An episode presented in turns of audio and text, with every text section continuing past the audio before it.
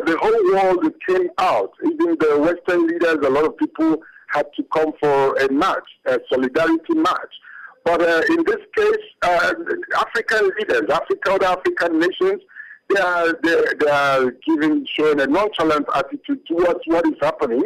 But uh, it is better that everybody should come on board now to address the issue of Boko Haram because they are growing very big, mighty wings. If there is problem in the most populous black nation of the world, there is going to be an overflow in every part of the world, in every part of Africa.